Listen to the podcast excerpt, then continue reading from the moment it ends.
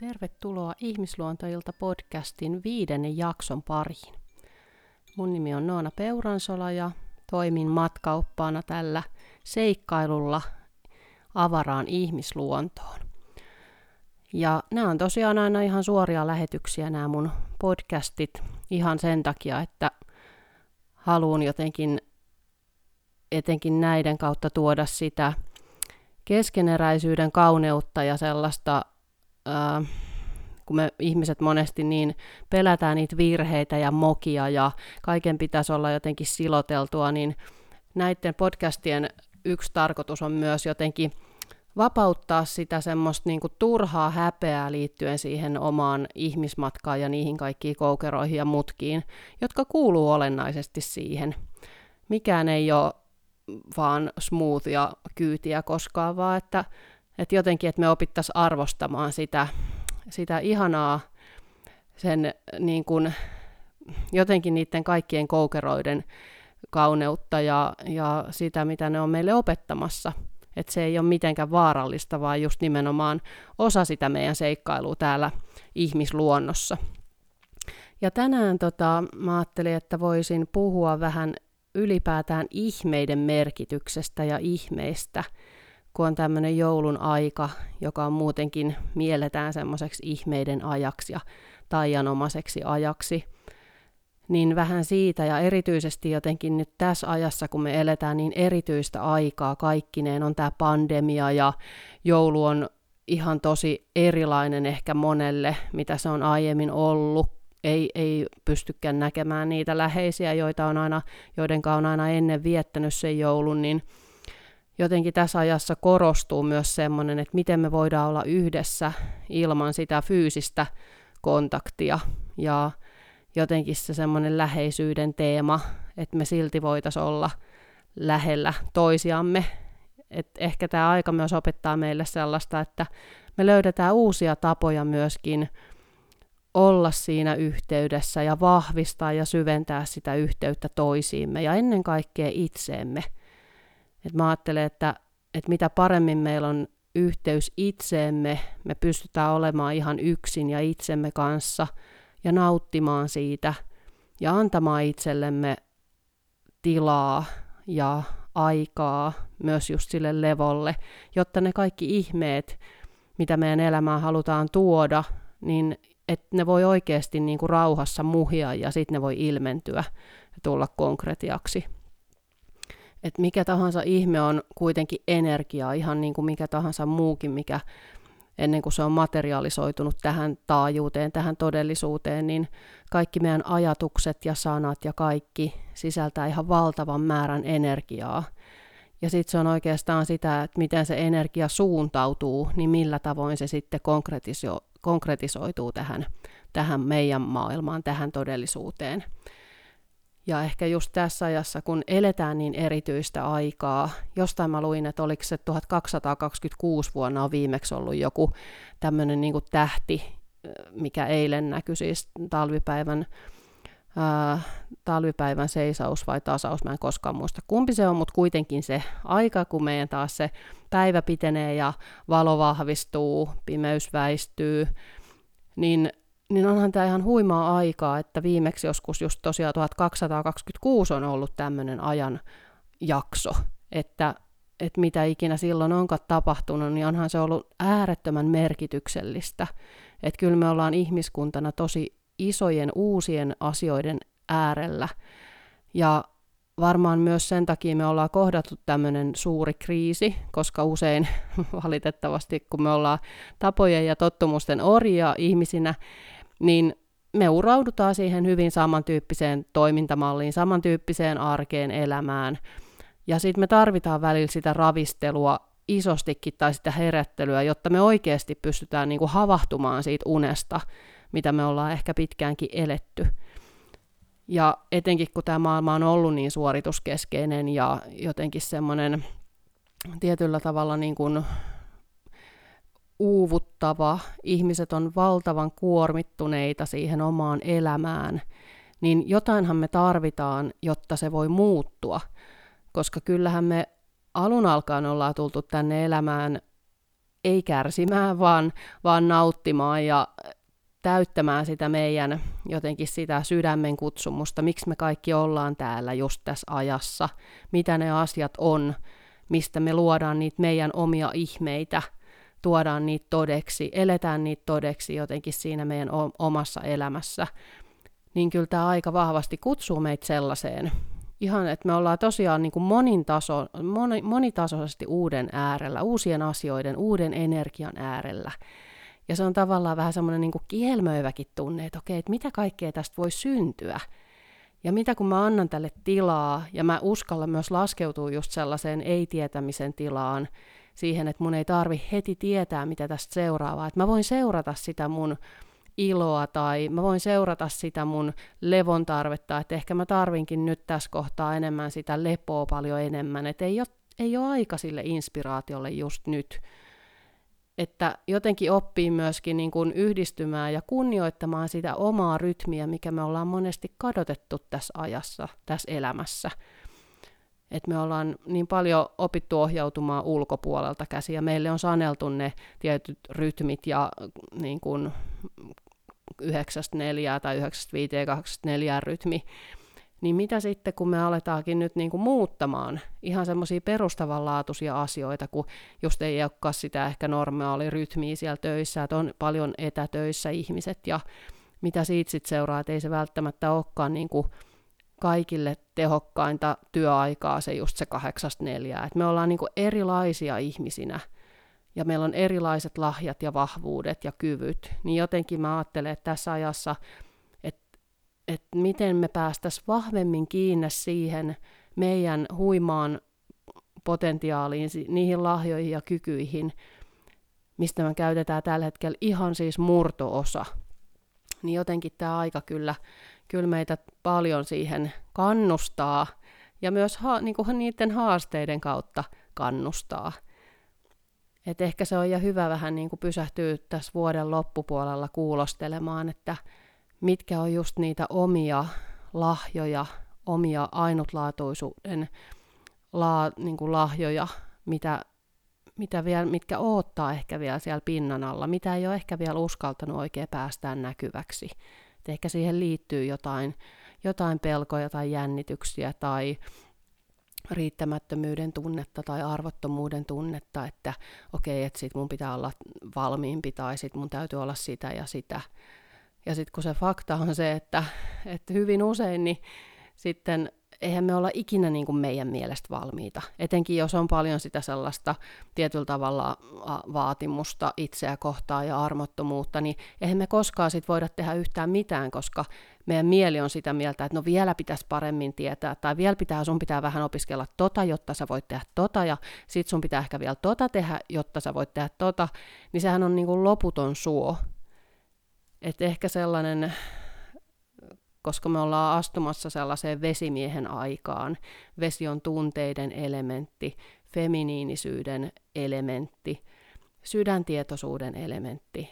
Et kaikki tämmöinen, just että kun me mennään sinne sydäntietoisuuden aikaan, niin millä tavoin enemmän voi olla lempeämpi itseä kohtaan, ei niin vaativa ja koko ajan pitäisi pystyä paremmin ja mikä ei koskaan riitä – Mä esimerkiksi itse huomasin tämmöisen itsessäni, että, että kun mä olin ton, ton kirjan kirjoittanut ja ne viestikortit luonut, että tämä vuosi on ollut siinäkin mielessä aika niin kuin semmoinen luomisen vuosi itselle, mikä on ollut myös samalla tosi tunnepitosta, koska siinä on täytynyt käydä tosi monenlaisia tunteita, sitä häpeää ja arvottomuutta ja riittämättömyyttä ja iso kasa pelkoja ja samalla, samalla sitä niin kuin valtavaa luovuuden inspiraatiota ja sitten välillä ihan epätoivoa ja apatiaa ja, ja mitä kaikkea. Et se on ollut aikamoinen niin kuin tunteiden vuoristorata samalla toi kirjaprosessin niin kuin siinä oleminen ja sille antautuminen.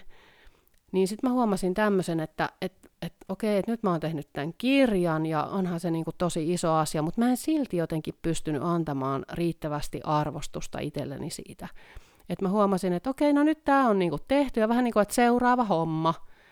Että mä en, mä en pysähtynytkään sen äärelle oikeasti jotenkin kiittämään itseäni siitä, mitä mä oon saanut aikaan tänä vuonna – ja että se on ollut mun iso haave ja unelma pitkään, ja siihen on liittynyt just tosi paljon niitä pelkoja ja jännityksiä ja epävarmuuksia. Vihdoin mä oon niin saanut sen kuitenkin tähän maailmaan synnytettyä, niin voisinko mä ehkä vähän enemmän antaa sille arvoa ja itselleni ja sille työlle. Ja just, että se kirja ansaitsee sen kaiken arvostuksen ja niin kuin minulta nimenomaan. Ei, ei sitä, että se tulee ulkopuolelta. Totta kai se on ihanaa, jos niin kuin ihmiset saa siitä kirjasta, koska totta kai sen takia mä myös sen kirjoitin, mutta ennen kaikkea se, että mä voin itse antaa sille arvon, että hei, että nyt mä oon niinku tehnyt sen, mitä mä tosi pitkään vaiheilin ja mietin, että no uskallanko ja mitä sitten siitä seuraa ja pystynkö mä sitten siihen kuitenkaan, mitä sitten, mitä kaikkea sitten siitä kirjasta sanotaan ja, ja kestäks mä sitten sitä, jos se on ihan, että se haukutaan ihan lyttyä. Siis ne kaikki isot sabotointikuviot ja ne kaikki tunteet oli oli niin kuin massiivisesti siellä sen niin kuin työn aloittamisen edessä.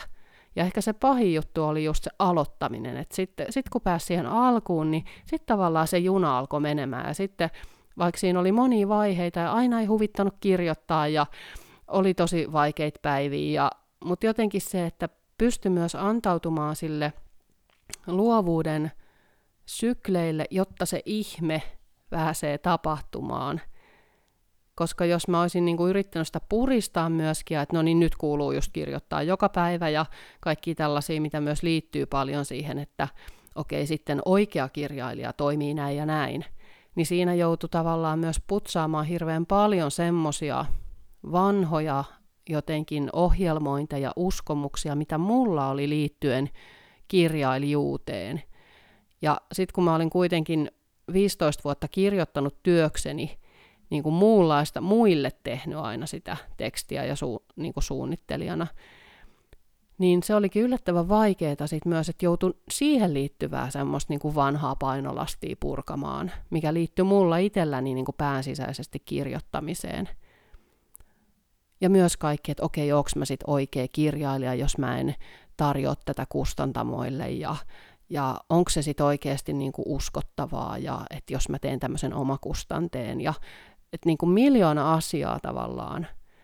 Ja sitten kun sai loksautettua pikkuhiljaa niitä, niin sitten vasta se luovuuden ihme jotenkin pääsi virtaamaan, se energia pääsi virtaamaan mun kautta. Mutta se oli havahduttavaa just tosiaan se löy- löydös siitä, että, että miten armoton sitä on itsellensä monesti. Että, että olisi pitänyt vieläkin niin kuin jotenkin, jotain olisi muka pitänyt tehdä silti paremmin ja, ja voi vitsi, niin kuin, että toikin kohta olisi ehkä nyt ollut niin kuin parempi noin. Ja, ja, ja että et semmoinen niin kuin ihan älytön kritisointi itseä kohtaan, mikä oli jo ihan siis ihan niin kuin pähkähullua. Että et kyllä tässä on, niin kuin saa tosi, tosi tarkkana olla tässä, tässä ihmisyyden matkalla just niiden omien mekanismiensa kanssa, että millaista tarinaa luo itsellensä siellä omassa päässä?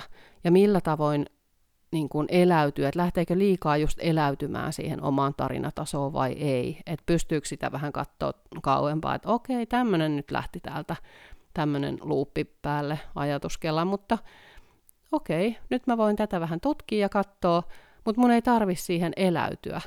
Mun ei tarvi siihen niin kuin, identifioitua ja ajatella, että juu, näin se on nyt, vaan sitten mä voin vähän niin kuin uteliaastikin sitä tarkastella sillä vähän sivusta, että ahaa, okei, tollasta niin kuin mä nyt tässä pyöritän, ja no, mutta mä voin silti nyt valita, että mä en enää lähde tohon mukaan.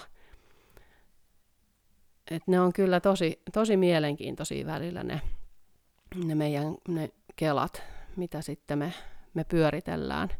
Ja sitten tosiaan, niin kuin jos me ajatellaan niitä ihmeitä, miten ne kaikki ihmeet pystyy manifestoitumaan tähän taajuuteen, niin se vaatii just sitä, että me tullaan tietoisiksi niistä meidän tarinatasoista ja meidän keloista, koska tässä ajassa entistä enemmän kuin energia, energia niin kuin, tai että me siirrytään sellaiseen uudenlaiseen myös energeettiseen taajuuteen, mä jotenkin ajattelen sen niin, että se on vähän niin kuin, tietyllä tavalla ihan uusi energeettinen sykli, energiataajuus, värähtely, mihin me astutaan, niin meidän täytyy olla tosi tarkkana niiden meidän sanotusten ja ajatusten kanssa, koska ne, että me voidaan tahtomattamme vahingossa sit luoda jotain sellaista meidän elämään, mitä me ei edes niinku ajateltu eikä suunniteltu. Että, että just se, että me vaan niinku tullaan tietoisiksi niistä asioista.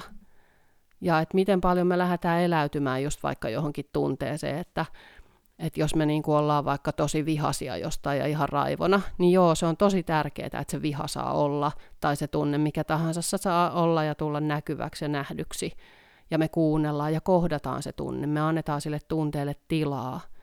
Mutta just siinäkin se, että mi, missä, niin kuin, missä kohtaa, että se tunne ei lähde viemään meitä, vaan että me ollaan koko ajan kuitenkin sen niin kuin tunteen ohjaksissa, että se ei ole enää se, joka holtittomasti sit riapottelee siellä, koska sitten sit siinä monesti niin kuin saatetaankin niin kuin mennä, mennä metsään ja se tunne alkaa enemmänkin sitten vaurioittaa meitä tai toisia tai sekä että, riippuen toki mikä se tunne on.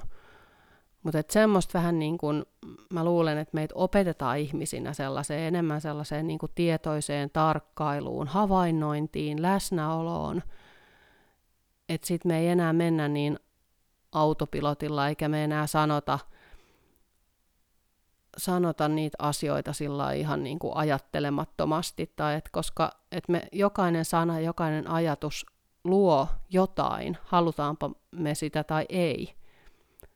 Et se on ihan mielettömän suuri niin kuin tämmöinen taikasauva tavallaan se meidän tietoinen ajattelu ja tietoinen sanottaminen – ja sitten voi vaikka ajatella ensi vuottakin varten, että kun me siirrytään siihen uuteen aikaan, uuteen energiaan, uuteen sykliin, että mikä on se sun voimalause, mikä auttaa sua, mikä on sun sydämen tien voimalause nyt. Ja sehän voi olla mm, niin kuin semmoinen, että se muuttuu, se elää, tai sul voi olla vaikka useampi.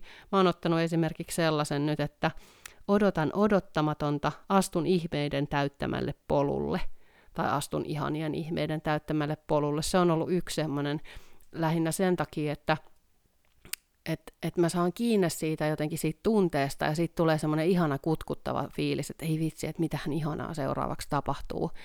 Että et astun sille tosiaan sille ihmeiden täyttämälle polulle, missä niin kuin mua odottaa kaikki ihan mielettömän niin kuin ihmeelliset asiat. Ja vähän sellainen niin kuin lapsena otti jotain jouluaamuna jotain, että ei, että että niinku, et illalla, että ilta tulee niinku kohta ja vitsi mä en tuskin malta odottaa, että mitä, mitä lahjoja mä saan. Ja sellainen vähän niin kuin lapsenomainen ihmettelevä ote. Et ehkä se tärkein juttu on, että sen tosiaan tuntee ihan siellä solutasolla ja tunnetasolla sen lauseen värähtely ja sen voiman. Et, et siinä mielessä siihen on niinku tosi hyvä eläytyä, jotta se oikeasti voi olla semmoinen niin kuin luomisen väline, luomisen työkalu sulle.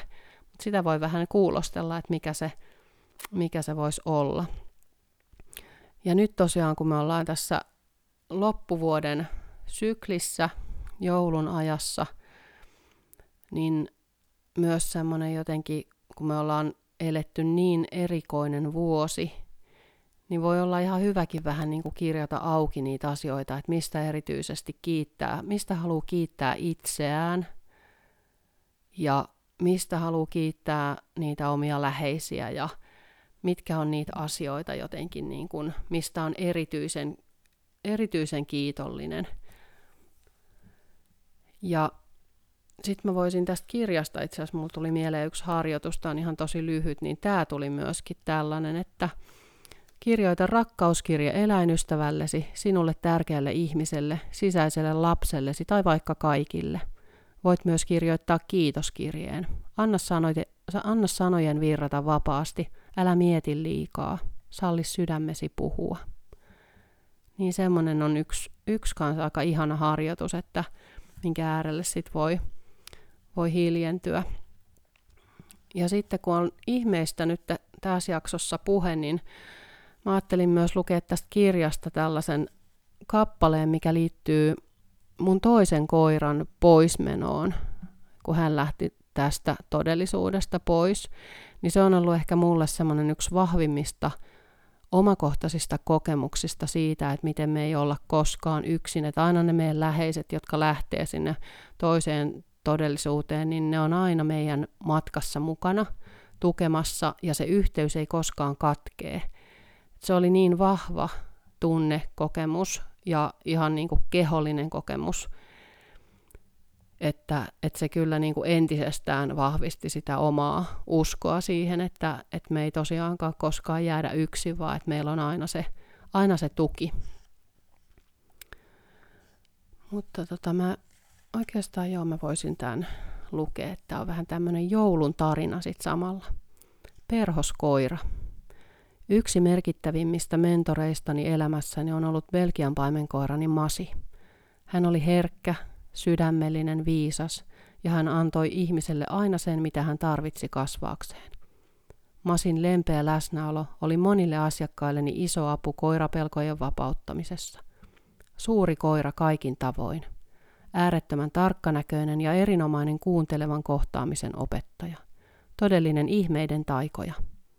Koin Masin kanssa paljon.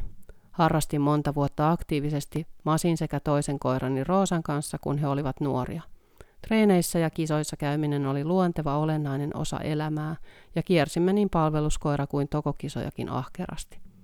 Lisäksi toimin itse koulutusohjaajana palveluskoiraseurassamme. Myös pelastuskoirahommissa tuli touhuttua. Erityisen ihanaa oli nähdä molempien koirien palava into. Se oli aina se paras palkinto. Teimme, koimme ja elimme yhteistä arkea sen lisäksi, että Masi oli suuri tuki monelle ihmiselle. Hän oli koko lempeällä läsnäolollaan mukana kursseilla, ryhmätapaamisissa ja yksilösessioissa, joita olen täällä kotonani vuosien varrella pitänyt. Kun Masi lähti tästä todellisuudesta, olin aivan hukassa. Tuntui, että koko elämältäni putosi pohja. Samoin kokivat he, joiden elämää Masi oli tavalla tai toisella koskettanut. Sain useita viestejä ihmisiltä siitä – kuinka Masi oli tukenut heitä käsittämättömän kauniilla tavalla ja kuinka tämä menetys tuntui heissä syvästi. Moni oli nähnyt Masista unta. Masi eli pitkän täyden elämän ja oli 14-vuotias siirtyessään toiseen todellisuuteen. Kun hän teki lähtöä heinäkuisena kesäyönä, nostin kaksi viestikorttia kahdesta eri pakasta. Molemmista oli perhosia. Toisen kortin viesti oli Let love be your beacon – anna rakkauden toimia majakkanasi. Jo aiempina päivinä perhoset olivat liihotelleet eteeni eri tavoin. Päiväpeitoissa, vaatteissa, vihkojen kansissa, naapurin vessassa, kaupassa, ulkona. Mihin katseeni käänsinkään, näin perhosia. Katsoin korttikädessä mekkoani, siinäkin perhoset tanssivat. Perhosvaikutus, josta muun muassa kaosteoriassa puhutaan, muistuttaa meitä siitä, miten kaikki on yhteydessä, kaikki vaikuttaa kaikkeen. Perhonen voimaeläimenä on vahva transformaation symboli ja muistuttaa elämän syklisyydestä. Olemme jatkuvassa muutoksessa, vaikkemme sitä aina huomaakaan. Se ei tarkoita, että jokin on lopullista, vaan että elämä jatkuu, vain eri tavalla tai erilaisessa olomuodossa. Kun olimme Mikaelin kanssa kaivaneet Masille haudan, Istuin Masin vesikuppi kädessä maassa itkemässä. Olo oli täysin lohduton. Avasin silmäni ja yhtäkkiä kupin reunalla istui valtavan kaunis, suuri perhonen. Häiväperhonen, jota en koskaan aiemmin ollut pihapiirissä nähnyt. Jotain liikkui sisimmässäni, kuin suuri, lempeä energia-aalto, ja sillä sekunnilla tiesin, että Masi oli tullut tervehtimään minua. Katsoin perhosta ja perhonen katsoi minua. Se todella katsoi minua. Yhteyden ja tuttuuden tunne oli niin voimakas, että aloin itkeä entistä enemmän. Osittain suuresta liikutuksesta ja osittain siksi, että menetyksen tuoma tuska vyöryi ylitseni voimalla. Muistin, etten enää koskaan pääsisi Masin kanssa lenkille tai silittäisi sen pehmeää turkkia. Siinä istuimme, Perhonen ja minä. Hän tarkkaavaisesti minua katsellen ja minä kyynelehtien. Häiveperhonen pysytteli viikon ajan pihapiirissä, välillä hyvinkin lähellä ja välillä korkeuksissa liidellen. Hän tuli välillä jopa vähän matkaa kanssamme lenkille ihan muina perhosina kuin kertoakseen, että älä huoli, olen aina mukana, ja liihotteli iloisesti Rosa Border Collien perässä samaan tapaan kuin koiran olomuodossa tehdessään. Perhonen tuli kanssani myös Masin haudalle ja istahti kivien viereen asettamamme lyhdyn reunalle. Muistin taas kortin viestin. Anna rakkauden toimia majakkanasi. Anna sen valaista tietäsi, et ole koskaan yksin. Ihanilta naapureilta saimme kortin, jonka viesti oli täysin synkroniassa kaiken kanssa, ja jälleen muistutti siitä, ettei mikään lopu, ainoastaan muuttaa muotoaan. Olen tuhannet tuulet taivaalla. Olen timanttien kimmellyshangella. Olen auringon paiste, kun vilja kypsyy. Olen lempeä sade, kun tulee syksy. Kun aamun äänettömyyteen havahdut, olen linnun siipien nopea kahahdus parven noustessa kaarena ilmaan. Olen lempeät tähdet, jotka hohtavat yössä. Viikko kului ja perhonen lähti enkä nähnyt sitä enää. Pahin tuska oli alkanut muuttua hennoksi kaihoksi ja kiitollisuudeksi siitä, mitä saimme yhdessä kokea. Reilun viikon päästä Masin lähdöstä istuin terassilla kirjoittamassa ja samaan aikaan olin lopettelemassa puhelua naapurin shamaanin kanssa.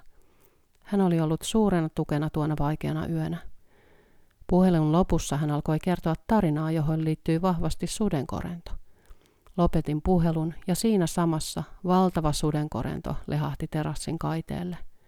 Jälleen tunsin tuon vahvan tuttuuden ja yhteyden tunteen. Saman, mitä olin kokenut häiveperhosen kanssa. Masi. Siinä hän oli jälleen, uudessa olomuodossa. Sudenkorento on ilon, keveyden, valon ja jälleen syntymisen symboli. Se on muistuttamassa meitä omasta valostamme ja siitä, että meidän vastuullamme on tuoda oma valomme näkyväksi tähän maailmaan. Suden korento muistuttaa meitä elämän maagisuudesta ja luontoyhteyden tärkeydestä, ihmeistä ympärillämme. Korento istuskeli ihan lähelläni täysin pelkäämättä ja sain otettua siitä valokuvia todella läheltä. Yhtenä päivänä se istahti talon seinustalla olevan villiviiniin täsmälleen sen kohdan ympä- yläpuolelle, joka oli ollut yksi Masin lempipaikoista – ja jossa Masi oli makoillut myös lähdön hetkellä. Noin viikon verran sudenkorento liihotteli pihapiirissä. Istuskeli kanssani terassilla ja keikkui villiviinissä. Yhtenä päivänä heräsin ja tiesin, että korento on poissa. Olin päässyt pahimman yli ja saanut huikaisevan kokemuksen elämän jatkuvuudesta, muutoksen kauneudesta sekä siitä, että me ole koskaan yksin – rakkaamme jatkavat kulkuaan kanssamme vain toisessa olomuodossa ja taajuudessa, todellisuudessa, joka elää rinnakkain omamme kanssa. Ja tämä kokemus oli todellakin itselleni niin voimakas, että, että siitä ei ollut pienintä epäilystäkään, etteikö, etteikö se perhonen olisi ollut masi, joka on tullut tervehtimään, tai se sudenkorento – että se, se on kyllä ollut jotenkin siis käsittämättömän huima, vahva kokemus. Toki on ollut vastaavan tyyppisiä tässä elämässä muitakin, mutta tämä on jotenkin semmoinen erityinen, mikä on jäänyt mulla, mulla mieleen. Ja samoin hevosten kanssa on kyllä tullut tosi vahvoja kokemuksia just siitä, että miten, miten pelkästään niin tämä todellisuus, tämä taajuus ei ole vaan se, että kaikki se, mitä me ei ihan silmilläkään pystytä näkemään, mutta entistä vahvemmin kyllä varmastikin tässä ajassa herkistytään kokemaan, aistimaan, niin, niin kyllä se on tosi tärkeää jotenkin uskaltaa avautua sille, koska siihenkin liittyy edelleenkin vielä niin paljon semmoista pelkoa siitä stigmasta, ja että se on tietyllä tavalla tabuluonteinen aihe, että okei, että sit mä en ole uskottava, jos mä kerron jostain tällaisista asioista, tai no pitääkö toi mua ihan hulluna tai sekopäisenä, niin mä ajattelen, että kyllä tässä ajassa entistä enemmän me tullaan saamaan sitä vahvistusta, ja just jotenkin, että meitä kutsutaan tämän kriisinkin kautta avautumaan vahvemmin sille omalle upealle herkkyydelle – ja siihen liittyy myös tosiaan se, että me aletaan ehkä entistä enemmän kuormittua jossain vanhassa työpaikassa tai just ostoskeskuksessa tai semmoisessa muunlaisessa ympäristössä, missä me ennen ollaan niin kuin pärjäilty ihan hyvin, niin nytten kun me avaudutaan enemmän sille meidän intuitiiviselle puolelle, ja sille myös sille feminiiniselle puolelle, niin, niin se ikään kuin pakottaa meitä pois siitä vanhasta, että me ei enää pystytä vaan selviytymään ja pärjäilemään, vaan että missä on se meidän ilo ja missä on ne meidän lahjat todella, ne syvimmät lahjat ja se viisaus, niin että me uskalletaan tinkimättömästi kulkea sitä kohti ja välittää vähät siitä, mitä muut ajattelee meistä, koska se on usein isoin este sille, että miten, miten astelee sitä omaa sydämen tietä, että me hyvin paljon jotenkin ajatellaan sitä, mitä muut meistä ajattelee. Ja tässä ajassa meitä kyllä varmastikin opetetaan eri tavoin siihen, että se ei enää toimi. että muuten me uhrataan aina se meidän oma hyvinvointi ja oma onnellisuus siinä samalla. Ja se on ehkä ihan hyvä vähän nyt tosiaan pysähtyä kuuntelemaan, että onko sulla ollut jotain sellaista vahvaa kokemusta aiemmin sun elämässä – mistä sitten ehkä mieli on saattanut, niin kun, että se on saattanut jotenkin dissata sen tai painaa alas tai selitellä sen jotenkin muutoin, tai vaikka sulla on ollut vahva kehollinen tunne tai ylipäätään niin se tunne on ollut siitä niin kuin tapahtumasta tosi voimakas. Mulle on monet myös kertonut siitä, että mitä hän on kokenut silloin, kun he, heidän hevonen on siirtynyt tuonne toiseen taajuuteen, että hän että et se yhteys on jotenkin niin kuin saattanut jopa vahvistua, tai siihen on tullut joku uusi taso, mutta että et se on tosi vahva ollut se kokemus siitä, että se yhteys missään nimessä ei ole katkennut, vaan että et, et se hevonen on ehkä tullut siihen niin kuin henkioppaan mm, asemassa tukemaan tämän ihmisen kasvumatkaa tai jotain, mutta että, että niihinkin monesti niihin sit tarinoihin liittyy se, että ei ole koskaan tai saatetaan sanoa mullekin, että, että en ole ikinä puhunut tästä kellekään, koska mm, eihän kukaan ymmärtäisi. Tai, sitten sit mä monesti mietin sitä, että, että mitä tapahtuisi, kun kaikki just ne ihmiset, jotka ajattelee, että kukaan muu ei voisi koskaan ymmärtää, kellään muulla ei ole ehkä ollut tällaista kokemusta, niin alkaisikin puhua niistä avoimesti, koska melkein siis jotenkin just tämä ehkä liittyy tähän, että mä ajattelen, että kun ajatellaan sitä, että joku on yliluonnollista, niin mä enemmän ajattelen niin, että se on luonnollista. Että se on se meidän luonnollinen olotila ja luonnollinen tapa aistia, tuntea ja kokea maailmaa. Mutta tämän meidän epäterveen yhteiskunnan seurauksena näistä luonnollisista asioista on tullut yliluonnollisia ja siinä on ollut meille iso ongelma. Ja nyt, kun me astutaan tähän ihan uuteen aikaan, niin, niin mä ajattelen niin, että nyt, nyt me ehkä enemmän aletaan ymmärtää ja vielä omaksua sitä, että okei, että itse asiassa tämä onkin ihan tosi luonnollista. Tai jos ajatellaan, että mikä on ehkä se oma herkkyyden muoto, että onko se vaikka tämmöinen selvä tuntoisuus, että tuntee tosi voimakkaasti vaikka niin kuin kehon kautta energiat ja, ja on hyvin voimakas niin kuin tämmöinen, niin kuin, tai että menee kylmät väreet esimerkiksi kehossa, jos jos kokee, että, okei, että joku asia on tosi niin kuin merkityksellinen itselle tai muuta, niin se on niin kuin ehkä semmoista selvätuntoisuutta tai selvänäköisyys, mikä ehkä saattaa olla vaikka esimerkiksi sitä, että, että näkee visuaalisesti hyvin vahvasti vaikka värejä tai, tai saattaa ihan joku vähän niin kuin leffa-trailerin tyyppinen niin kuin filmi lähteä pyöriin niin kuin mielikuvissa, että et näkee todellakin vahvasti. Tai selvä tietoisuus, että että sulle vaan tulee semmoinen selkeä, selkeä niin kuin tieto, että sä vaan tiedät, että joku asia on niin tai joku asia tulee tapahtumaan.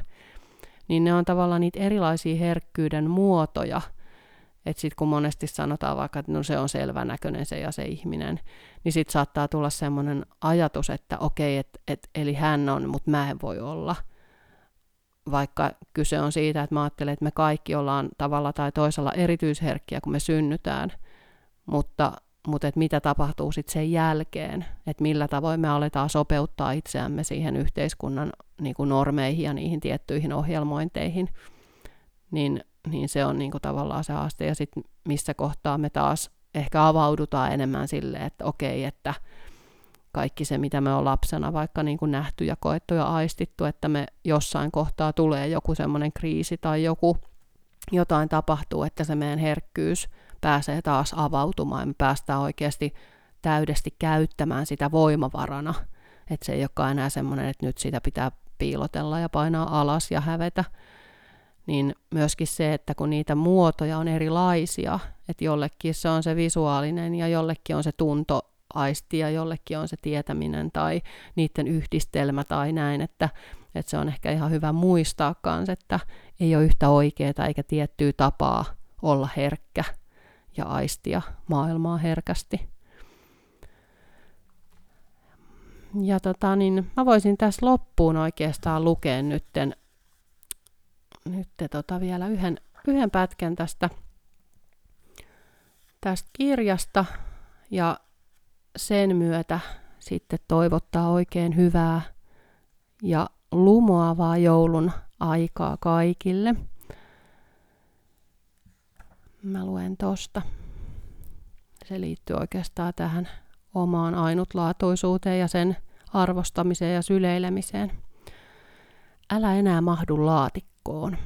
Monet kissat tykkäävät laatikoista. Kuitenkin meille ihmisille laatikkoon survoutuminen harvemmin tuntuu loppupeleissä hyvältä. Unohda kaikki se, miten kuuluisi elää, ja elä, kuten sydämessäsi oikeaksi tunnet. Kasva laatikkoa suuremmaksi. Venytä sovinnaisuuden seiniä. Heiluta vanhoja perustuksia, jotka eivät enää toimi. Uskalla, vaikka muut eivät katsoisi hyvällä villiä voimaasi. Siksi sinä olet täällä, tuomassa uniikin energiasi ja olemuksesi tänne. Sinun ei tarvitse tehdä mitään riittääksesi tai ansaitaksesi paikkaasi täällä. Läsnäolosi on kaikki, mitä tarvitset hyvään elämään. Keskity jokaiseen hetkeen. Hyväksy jokainen hetki. Ole jokaisessa hetkessä täydesti. Elä jokainen hetki täydesti. Aistien avautuessa ja tietoisuuden kasvaessa elämän kauneus koskettaa hetki hetkeltä enemmän. Katso tarkasti. Yhdessä hetkessä on koko elämän kirjo. Millaisen laatikkoon sinä olet survonut itsesi? Mitä pitäisi tapahtua, että laatikon seinät vihdoin romahtaisivat ja olisit vapaa? Sitä voi olla hyvä vähän pohdiskella sitten näin loppuvuonna vielä, niin pääsee aloittamaan uuden vuoden ihan, ihan puhtaalta pöydältä. Ja ihmeistä tosiaan puheen ollen, niin, niin tota, tämä tämmöinen ihana ihmeellinen uuden ajan hevosnainen kasvuryhmä alkaa tosiaan yhdessä taittaa matkaansa tammikuussa 24. päivä. Siihen ehdit vielä ilmoittautua mukaan, jos se kutsuu siellä tosiaan kanssa tehdään energiatyöskentelyä ja yhdistytään siihen omaan herkkyyteen ja niihin lahjoihin entistä vahvemmin. Ja mä todella ajattelen, että etenkin me hevosihmiset, hevosnaiset tarvitaan sitä meidän herkkyyttä, että se tulee olemaan meidän suurin väline, valttikortti uudessa ajassa, kun me toimitaan it, niin kuin hevosten kanssa ja toistemme kanssa, että oppii todellakin ottamaan sen voimaksi, eikä enää piilottele ja häpeä sitä omaa, omaa ainutlaatuista herkkyyttään.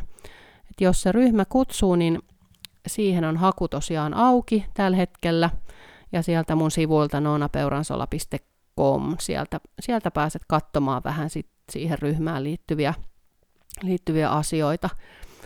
Ja mun kirja on tällä hetkellä loppu mun omasta verkkokaupasta, mutta tuolta esimerkiksi muista verkkokirjakaupoista sitä pystyy ostamaan ja sitten tuolta bod.fi-sivujen kautta myöskin sieltä kirjakaupasta pystyy ostamaan sitä. Ja viestikortteja saa edelleen sieltä mun verkkokaupasta kyllä ostettua, jos ne kutsuu, että jouluksi nyt ei enää, enää ehdi matkaa, mutta sitten taas joulun jälkeen voit hyvin niitä sieltä tilailla, jos ne kortit, kortit sua kiehtoo.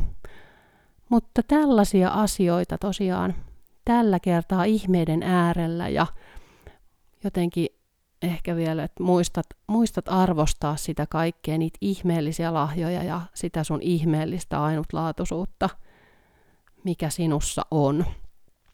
Ja sitten jos, jos haluat kirjoittaa tonne ihmisluonto at gmail.com mailiin jotain teemaehdotuksia tai jotain ihmisluontoaiheisia kysymyksiä, jos, jos sulla on herännyt sellaisia, niin voit hyvin niitä, niitä laittaa tulemaan myöskin.